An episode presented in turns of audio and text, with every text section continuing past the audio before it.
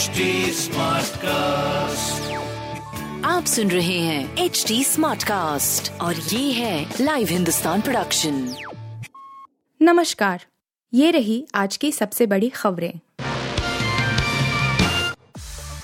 Delhi NCR में फिर करवट लेगा मौसम। गर्मी के बीच बारिश का अलर्ट जारी। राजधानी दिल्ली में बुधवार को तेज हवा के साथ हल्की बूंदाबांदी के आसार बन रहे हैं। इससे मौसम में हल्का बदलाव होगा। इस दौरान हवा की गति 20 से 30 किलोमीटर प्रति घंटे तक की रह सकती है। इस बीच सोमवार को दिल्ली का अधिकतम तापमान सामान्य से 7 डिग्री अधिक रिकॉर्ड किया गया।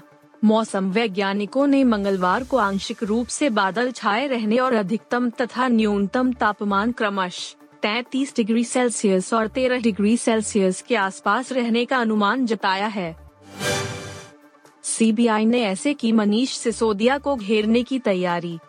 केंद्रीय जाँच ब्यूरो, सीबीआई ने हिरासत के दौरान दिल्ली के उप मुख्यमंत्री मनीष सिसोदिया को घेरे में लेने के लिए सवालों की फेहरिस्त तैयार कर ली है। नई शराब नीति से जुड़े भ्रष्टाचार के मामले में आरोप साबित करने के लिए सीबीआई सिसोदिया से समीर महेंद्रू और विजय नायर के बीच कथित दो से चार करोड़ रुपए के नकद लेन देन पर सवाल पूछ सकती है। आरोप है कि नायर की तरफ़ से अर्जुन पांडे ने महेंद्रू से पैसे लिए थे।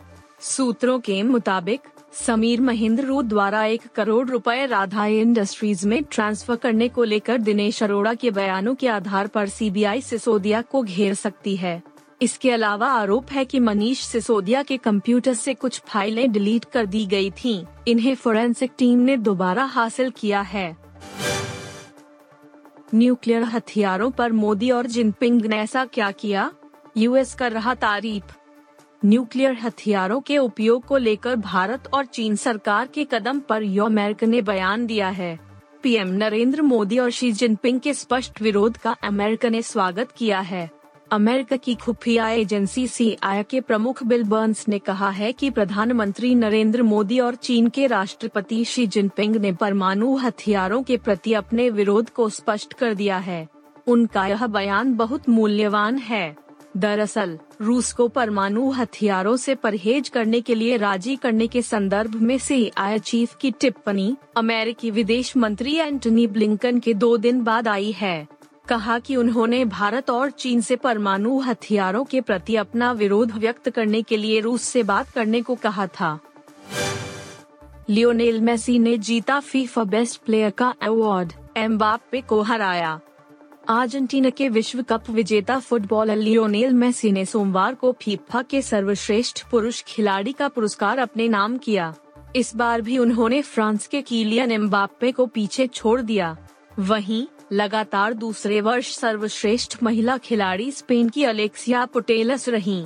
कतर में पिछले साल एम्बाप्पे के फ्रांस के खिलाफ एक ऐतिहासिक फाइनल में अर्जेंटीना को विश्व कप की ट्रॉफी दिलाने के बाद मेसी ने एम्बाप्पे और करीम बेंजेमा के खिलाफ 14 साल में सातवीं बार फीफा पुरस्कार हासिल किया है उन्हें सर्वश्रेष्ठ खिलाड़ी के लिए सबसे ज़्यादा वोट मिले हैं पठान की सक्सेस पर बोले अरबाज यह उस बेचारे के लिए पेचेक की तरह। सुपरस्टार शाहरुख खान की फ़िल्म पठान बॉक्स ऑफ़िस पर एक हज़ार करोड़ रुपए का आंकड़ा पार कर चुकी है। देश दुनिया में फ़िल्म की तारीफें हो रही हैं और इसी बीच सलमान खान के भाई अरबाज खान ने पठान के बिज़नेस को लेकर एक बयान दिया है। अरबाज खान ने कहा है कि पठान बेचारे शाहरुख खान के लिए किसी पेमेंट चेक की तरह रही है। अरबाज खान ने अपने हालिया इंटरव्यू में कहा, इसकी टाइमिंग परफेक्ट थी। शाहरुख खान और उनका परिवार पिछले दो सालों में जिन हालातों से गुजरा है, मुझे लगता है कि यह पठान, उस बेचारे इंसान के लिए किसी पेमेंट चेक की तरह थी। यह एक बहुत डिजर्विंग एंटरटेनिंग फ़िल्म थी और शाहरुख खान इसमें बेस्ट लगे हैं।